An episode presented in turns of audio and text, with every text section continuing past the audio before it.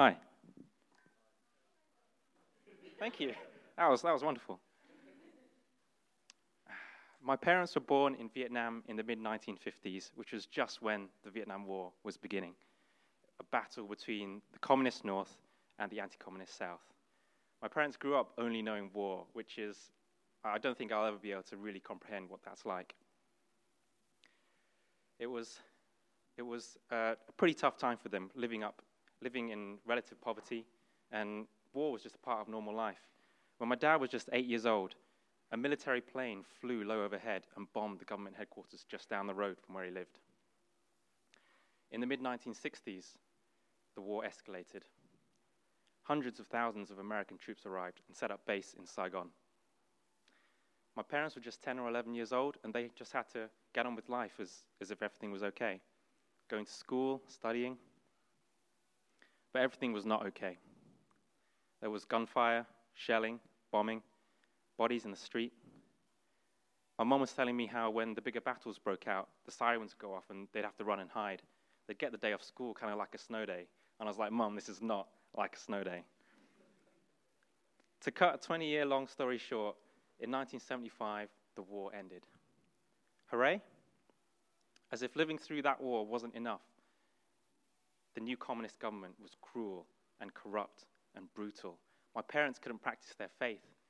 Food was rationed. They were forced to go on marches in support of the government and to burn books as the government rewrote history. Millions tried to escape, often by boat, but they die in storms or at the hands of pirates. My parents tried to escape for years, but not without great danger. If the government found out, they'd be put in jail or worse. After six years, finally, my parents managed to escape as refugees on a plane, carrying nothing with them but the clothes they were wearing. On a cold December night in 1981, they landed in the UK. Adversity over, right? Well, in Vietnam, they worked long and hard for years to become fully qualified doctors, but in the UK, their qualifications were worthless. Somehow they made it into Manchester Uni as medical students, but it was all uphill. They had to rebuild their careers from scratch while living in poverty, learning English, and dealing with the racism of the 80s.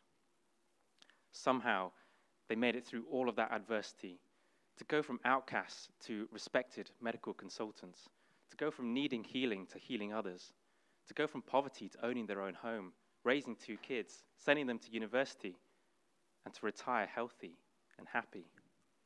Wow. Wow. There's so much pain and, and struggle in this story, but to me, it's a story of God's generosity. God gave them so much. God gave them hope when all seemed lost. Psalm 9 God will never forget the needy, the hope of the afflicted will never perish. God gave them deliverance when the enemy was in control. Exodus 6 I am the Lord, and I will bring you out from under the yoke of the Egyptians or the communists.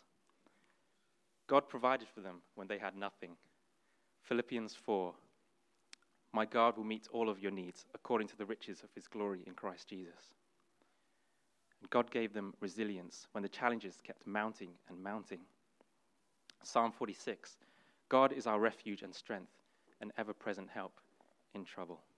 What a generous and amazing and loving God that we have.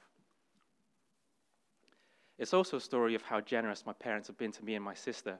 They were thinking of us since years before we were born, dreaming of bringing us into the world with safety and comfort. They could have chosen the less dangerous option and stayed in Vietnam but they risked their lives to escape. They could have chosen an easier career in the UK, but they put themselves through even more adversity so that me and my sister could have opportunities and happiness.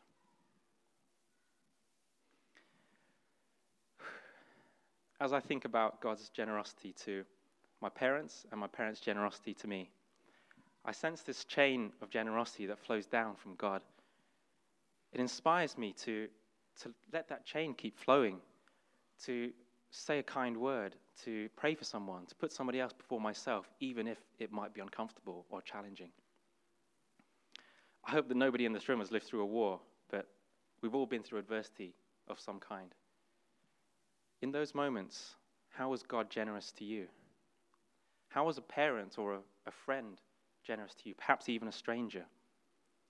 The good things in your life, whose generosity can you trace that back to?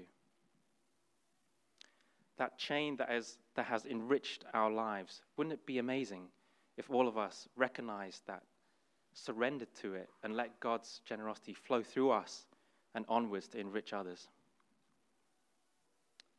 Do you recognize God's chain of generosity in your life?